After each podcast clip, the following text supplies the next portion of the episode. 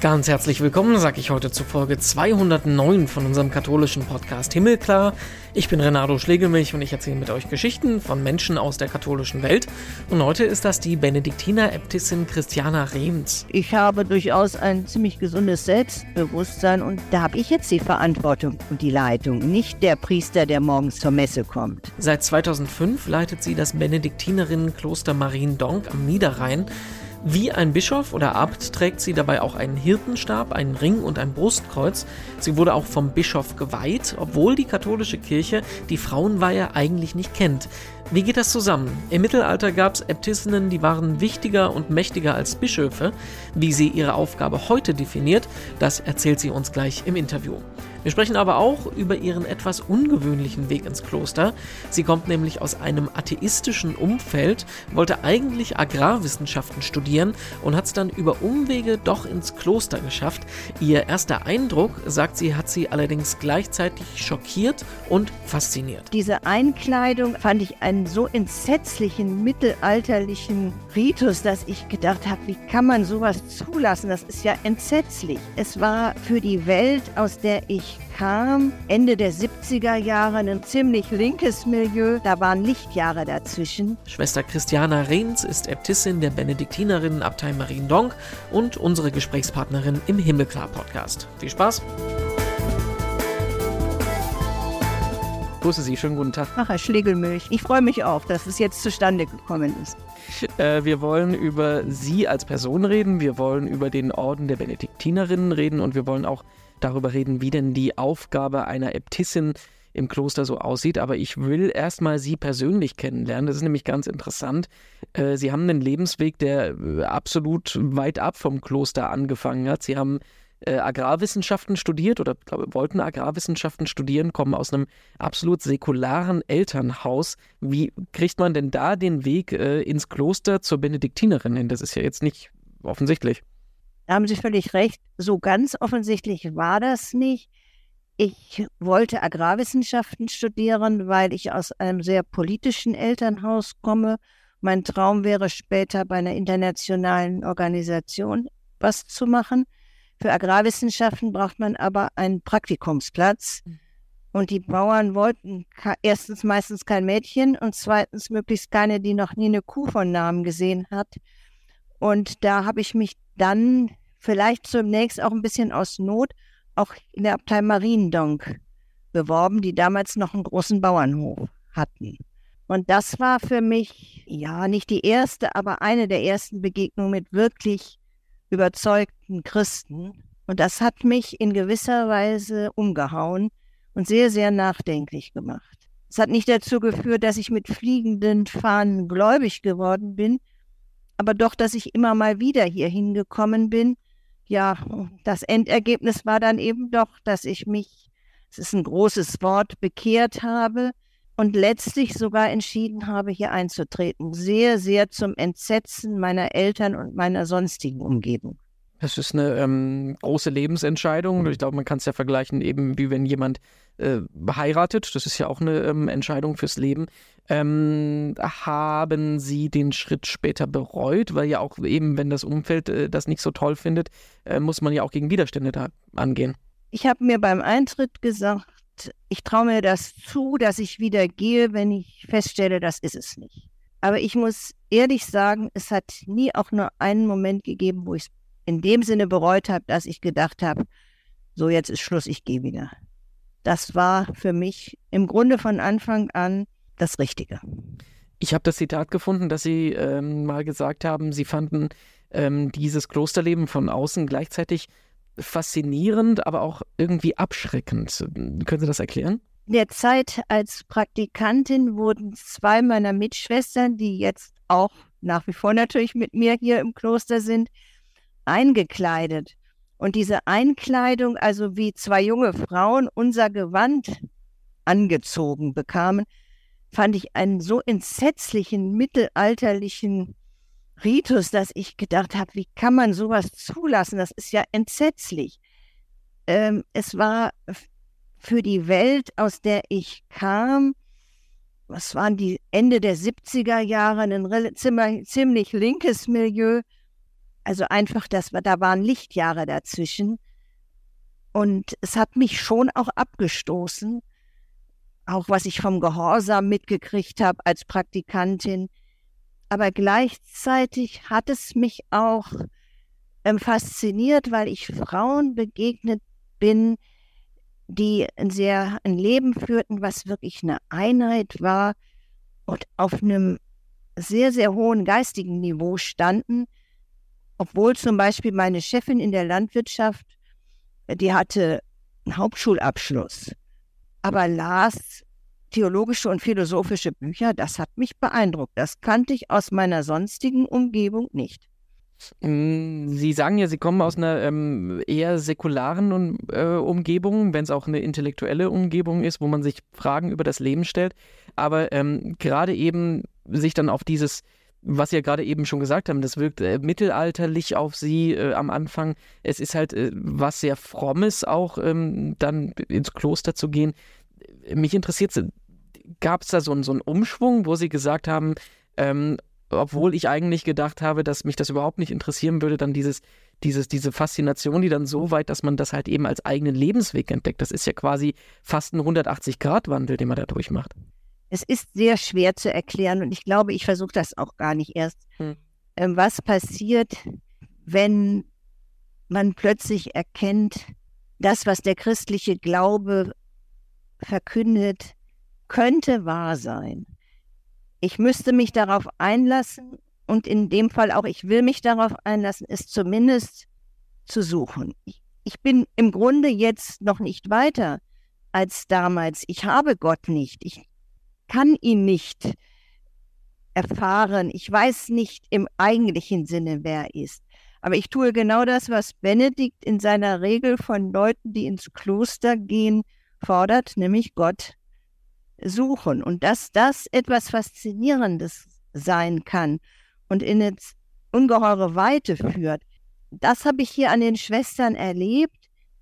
Und als ich dann wieder zurückkam in meine Welt und studierte, erschien mir das Milieu, aus dem ich kam, inklusive meiner Freunde, Eltern und Geschwister, in gewisser Weise kleinkariert.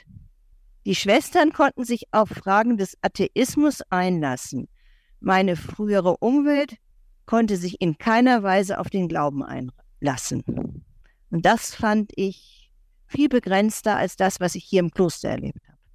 Kommt mir so ein bisschen dieses äh, Benedikt XVI. Äh, Zitat in den Kopf, der mal gesagt hat, äh, sowohl der Atheist wie auch der Gläubige definieren sich über ihre Beziehung oder Nichtbeziehung zum Glauben. Ne? Aber es, ist, es gibt niemanden, für die das keine Rolle spielt.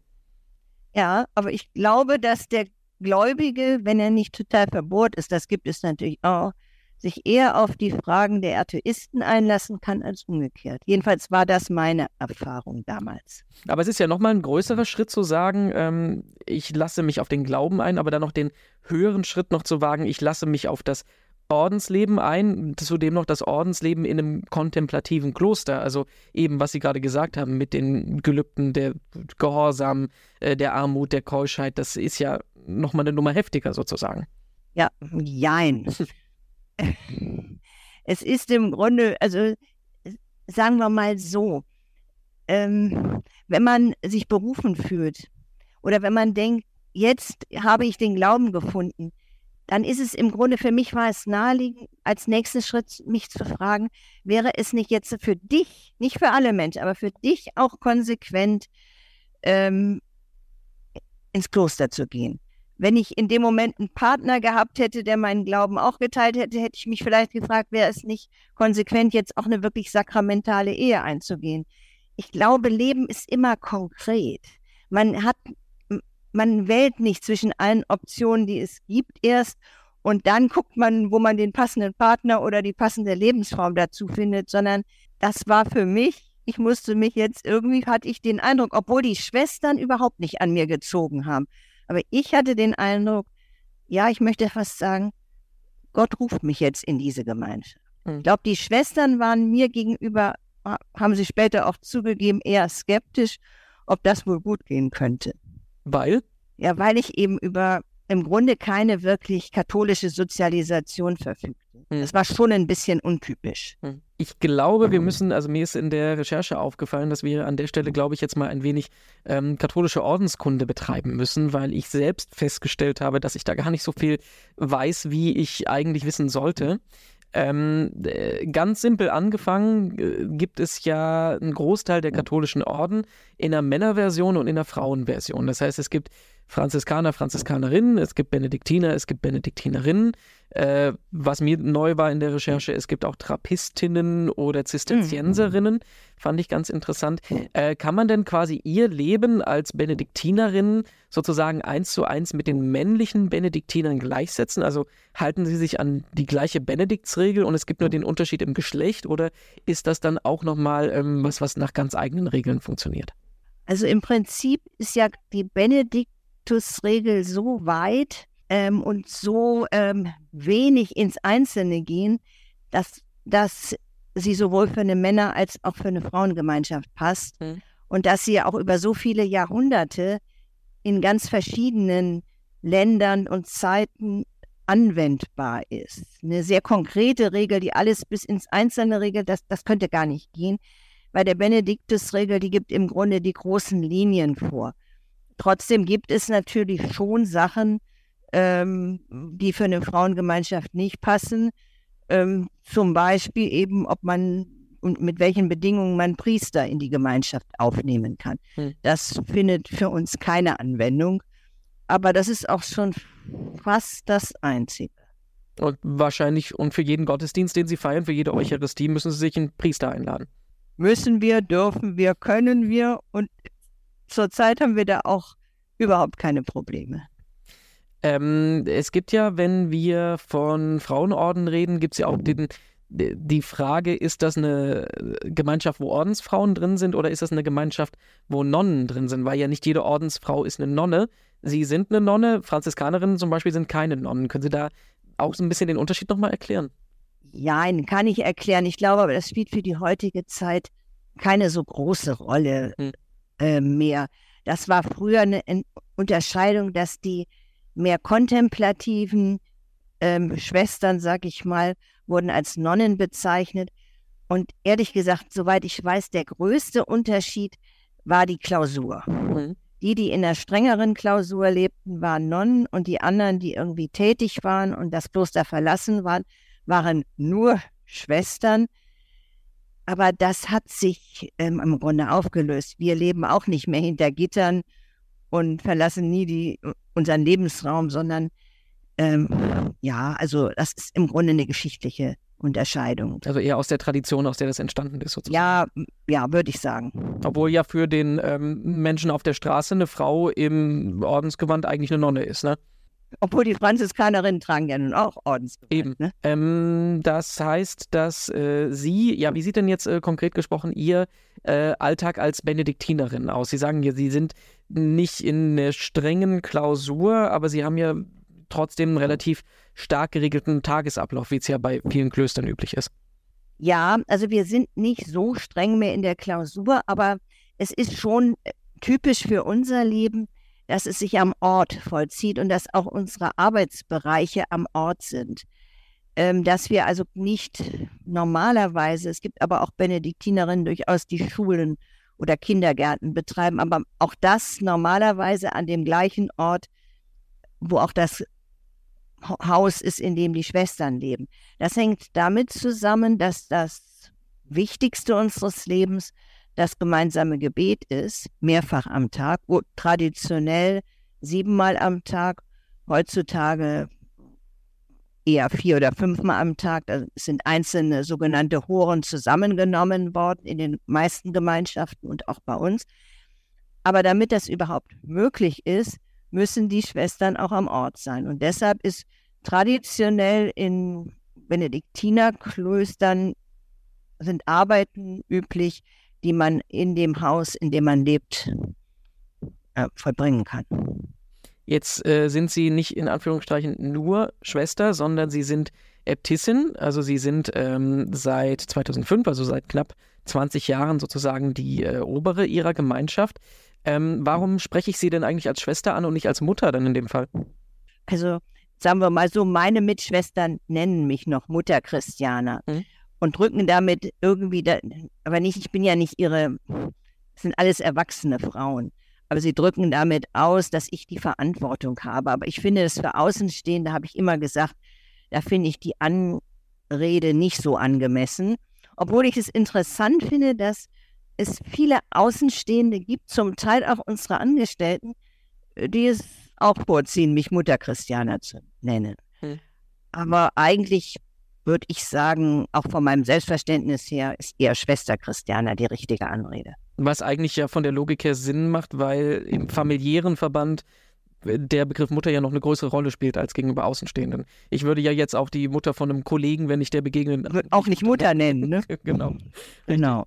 Ähm, aber die äh, Frage da, dahinter ist ja ganz interessant, weil ähm, im Vergleich dazu beim, also äh, bei, bei, bei Männern äh, gibt es die Weihe zum Bischof, wo dann eben, oder zum Priester, Priester, Bischof, was dann den Status verändert, wo die das Äquivalent dazu im Männerorden, bei den Benediktinern zum Beispiel, ja dann die Weihe zum Abt ist, die aber nicht eben äh, das gleiche ist wie eine Bischofsweihe, sondern eher so eine Art Segen, was sie ja auch bekommen haben. Also obwohl wir in der katholischen Kirche sagen, es gibt keine Frauenweihe, spreche ich mit ihnen jetzt als geweihte, in Anführungsstrichen, Frau. Ähm, können Sie das ein bisschen erklären, auch theologisch erklären? Also als Äbtissin, vielleicht fange ich mal an, man wird ja von den Mitschwestern gewählt. Und diese Weihe, oder eigentlich ist es eigentlich eine Segnung, eine Benediktion, mhm. diese Weihe ist im Grunde ja auch der Segen der Kirche, der nachträglich der Wahl, der, zu der Wahl der Schwestern, ja, man könnte sagen, hinzugefügt wird. Ähm, und es ist eine in, in der Praxis ist es auch ähm, das Fest, wo man dann alle Freunde und Bekannte einlädt. Mhm. Was bei der Wahl an dem Wahltag eher ja nicht der Fall ist. Man weiß ja noch gar nicht, ob man zu einem Ergebnis kommt und so weiter. Aber dann, sagen wir mal, vier oder acht Wochen danach, es ist für eine Gemeinschaft auch schön, wenn man eine neue Äbtissin hat und das will man auch feiern. Und er, normalerweise wird die Segnung ja auch durch den Bischof der Diözese vorgenommen, dass auch wirklich die Diözese, in der das Kloster ist, das nochmal bestätigt und natürlich auch daran teilnimmt. Aber es ist halt schon ähm, äh, liturgischer Ritus, ne? Also ähm, sie bekommen ja auch den, äh, wie nennt sich das dann? Nennt sich das dann trotzdem Hirtenstab und eine Mitra? Ja. Hirtinnenstab? weiß ich nicht, wie stark wir. Ja. Also ja, man, man, bekommt den Stab ähm, und den Ring. Mhm. Ich habe ja einerseits den Professring, den alle Schwestern haben, aber ich habe ja auch noch einen Äbtissinnenring, der das Zeichen in gewisser Weise meiner Verantwortung für die Gemeinschaft ist. Das Kreuz, ich kann mich bald nicht mehr erinnern, meine ich, habe ich schon bei der Wahl ähm, umgehängt bekommen. Welche Rolle spielt das denn für Sie, dass Sie diese, ich vermute mal, das nennt man dann auch Pontifikalien, äh, dass man. Nee, Insignien hm? oder ja. Sehen Sie, da, da, gehen, da gehen, dann, gehen dann schon die, äh, die, die, die Fragen los, wie, weil es, es fehlt ja tatsächlich so ein bisschen die Trennschärfe, will ich damit sagen. Also spielt das für Sie ähm, eine Rolle, weil das ein Zeichen eben der Autorität ist, die Ihnen übertragen wurde? Oder spielt das dann meinetwegen auch eine spirituelle Rolle, dass Sie dann diese, diese Segnung, Weihe, wie auch immer man es äh, nennen will, dann bekommen haben? Also es spielt auch eine spirituelle Rolle, das äh, nicht so, dass als würde ich jeden Tag daran denken, aber wenn ich bei einer, ich bin ja auch eingeladen, wenn in anderen Klöstern Äbte oder Äbtissinnen geweiht werden und dann höre ich das nochmal, ähm, ja, was mir zugesprochen ist, aber auch, da werden ja auch solche Dinge gesagt, ähm, man muss sich um die Armen kümmern und man ist dem man soll den Bischof unterstützen der jeweiligen Diözese und dem Papst gehorsam sein. Und da denke ich schon, ja, ja, das hast du auch alles versprochen. Insofern ist das schon, ähm, auch hat das auch eine spirituelle Bedeutung, weil es ist ja, ich, ich muss da nichts versprechen, was niemand anders versprechen muss. Aber mir wird es, von mir wird es eben ausdrücklich verlangt. Und das ähm, ist mir schon manchmal bewusst dass ich wirklich nicht nur für meine Mitschwestern die Verantwortung habe, sondern auch für unsere Gäste, für unsere Angestellten, aber auch eben für die im weitesten Sinne Armen, die zu unserem Kloster kommen, also für Menschen, die unsere Hilfe brauchen. Dass ich da nicht einfach sagen kann, ja, das ist jetzt nicht unser Ding oder soll sich jemand anders drum kümmern, sondern dass mir das ausdrücklich so zugesprochen wurde. Ich stelle mir so ein bisschen die Frage, ähm, wir diskutieren in der Kirche ja in den letzten Jahren ja wirklich viel über das Thema Frauenweihe, ob das Thema Weihe in der Diskussion nicht doch zu hoch gehangen wird, weil ähm, sie ja eben als gesegnete Gesalbte, wie auch immer, als nicht, äh, als nicht Priesterin, ich glaube, so kann man es am ehesten äh, sagen, ja dann doch vieles an der Verantwortung haben, die äh, an anderer Stelle ja eben weiter Priester, Abbischof und so weiter hat. Also ob wir vielleicht ähm, von diesem, von dieser Fixierung auf die Weihe an sich, ob wir davon vielleicht ein bisschen loskommen müssen, weil es gibt ja auch solche Geschichten, wie dass es im Mittelalter ja wirklich mächtige Äbtissinnen gab, die von ihrem Verantwortungsbereich viel mehr zu sagen haben als der manche Bischof heute. Ja, also ich möchte mich da jetzt nicht im Einzelnen über das Frauenpriestertum auslassen, aber tatsächlich glaube ich, dass das eine Diskussion ist, die man weiten müsste. Und ich habe durchaus ein ziemlich gesundes Selbstbewusstsein und denke, die Gemeinde hier in, am Ort Mariendonk, da habe ich jetzt die Verantwortung und die Leitung, nicht der Priester, der morgens die, zur Messe kommt. Und im Gegenteil, ich muss auch die Verantwortung haben, wollen wir den nochmal einladen oder wollen wir den nicht einladen? Und so, aber auch was hier geistig, theologisch läuft, das muss ich, dessen bin ich mir auch sehr bewusst, das muss ich verantworten. Sowohl, dass die Schwestern im Glauben wachsen, aber auch natürlich so Sachen, die vielleicht peripher sind, aber ich finde sie nicht peripher, dass unsere Angestellten anständig behandelt und bezahlt werden, äh, dass den Gästen was Vernünftiges erzählt wird und nicht irgendwelche Esoterik und ich weiß nicht. Es gibt so viele Dinge, die ähm, wichtig sind die, und die unter Umständen auch schieflaufen können, wenn sich niemand drum kümmert. Denken Sie denn, ähm, da ist das Klosterleben, das Ordensleben, was, wo wir uns in der ähm, größeren kirchlichen Gesellschaft manchmal was abgucken können? Weil Sie haben ja zum Beispiel vorhin auch gesagt, äh, dass Sie als Äbtissin ja von der Gemeinschaft gewählt wurden. Wir reden viel über Mitbestimmung, aber wir denken gar nicht so wirklich dran, dass in vielen Stellen in der Kirche Demokratie, Mitbestimmung, Wahlen es ja schon seit Jahrhunderten gibt und das auch eine große Rolle spielt.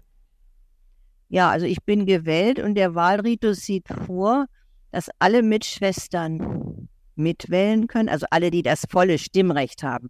Nicht, nicht Novizinnen, die noch in der Entscheidung sind, ob sie überhaupt bleiben. Und ich muss eine, musste eine Zweidrittelmehrheit mindestens haben, was ja auch Sinn macht, weil ähm, eine Äbtissin, wo die Hälfte sagen, oder sagen wir 49 Prozent sagt, um Gottes Willen, die wollen wir aber gar nicht, hätte ihn sehr, sehr schweren Stand. Aber es ist ja auch im Verlauf meines, meines Amtes, ich bin ja hier kein äh, Monarch, der alles bestimmt, sondern ich, bei im Grunde allen wesentlichen Entscheidungen muss ich entweder auf meinen Sen sogenannten, das, das Seniorat, also der, der Rat, den Rat der Äbtissin befragen oder eben auch die ganze Gemeinschaft. Und das finde ich auch richtig, weil wir dass das also doch schon sehr demokratisch ähm, abläuft. Also. Und da könnte sich, denke ich, also ich kann das nicht so gut beurteilen, aber äh, wenn ich manchmal höre, wie Menschen den, Bisch den Bischöfen oder auch ihrem jeweiligen Pfarrer vorwerfen, dass völlig über die Köpfe hinweg entschieden wird, dann finde ich das traurig aber ich finde es auch sehr problematisch und auf Dauer, glaube ich, ist das auch nicht zielführend. Weil man muss ja auch Menschen mitnehmen. Und ähm, insofern glaube ich schon, dass ähm, man sich von den Orden etwas abschauen kann. Einerseits. Andererseits muss ich natürlich auch sagen, es ist eine sehr kleine Gruppe, die eine Basisdemokratie auch wirklich leben kann schon eine Pfarrgemeinde, geschweige denn ein Bistum, ist ja eine völlig andere ähm, Nummer.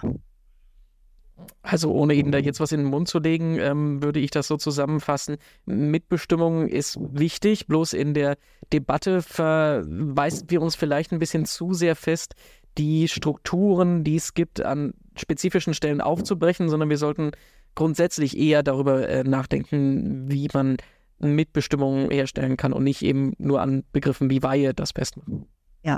Äh, dann bleibt mir nur noch meine Abschlussfrage zu stellen, äh, Schwester Christiana, die ich in unserem äh, Podcast jede Woche stelle. Äh, was ganz anderes. Was bringt Ihnen Hoffnung? Ich habe eigentlich ziemlich viel Hoffnung. Allerdings setze ich meine Hoffnung weniger auf irgendwelche Prozesse, die wir Menschen anleiern. Das ist alles schön und gut und wir müssen äh, versuchen, Probleme in den Griff zu kriegen und wir müssen versuchen, Dinge zu organisieren. Und ich bin ja auch ständig dabei, irgendwas umzuorganisieren und neu zu organisieren. Aber darauf setze ich im Grunde nicht meine Hoffnung, weil ich auch weiß, es kann jeden Moment was passieren wie die Pandemie oder der Ukraine-Krieg, die letztlich alles umwirft. Meine Hoffnung setze ich tatsächlich darauf, dass nicht wir die, Hand, die Welt in der Hand haben, sondern der Herr. Äh, insofern kann ich auch diese ganze Weltuntergangsstimmung sowohl in der Kirche, aber auch in der Gesellschaft einerseits verstehen, das stimmt alles, ich leugne weder den Klimawandel noch sonstige Probleme, aber ich glaube trotzdem, dass wir uns zu wichtig nehmen und dass wir Grund haben, als Christen jedenfalls, darauf zu vertrauen, dass es eine Zukunft gibt, die nicht davon abhängt, ob wir sie machen. Das war unser Gespräch mit Schwester Christiana Rehns. Ganz herzlichen Dank dafür. Mehr dazu zum Nachlesen gibt es auf domradio.de und katholisch.de. Und auf himmelklar.de gibt es 208 weitere Podcast-Folgen zum Anhören. Interessieren euch Frauen in kirchlicher Verantwortung, dann sei Folge 131 empfohlen. Da sprechen wir mit einer waschechten Erzbischöfin. Wie geht das? Antje Jacqueline war bis letztes Jahr lutherische Erzbischöfin in Schweden. Und noch mehr von uns gibt es dann am kommenden Mittwoch wieder. Dann sind wir wieder da. Ich Renato Schlegelmilch, sag danke fürs Zuhören und bis bald.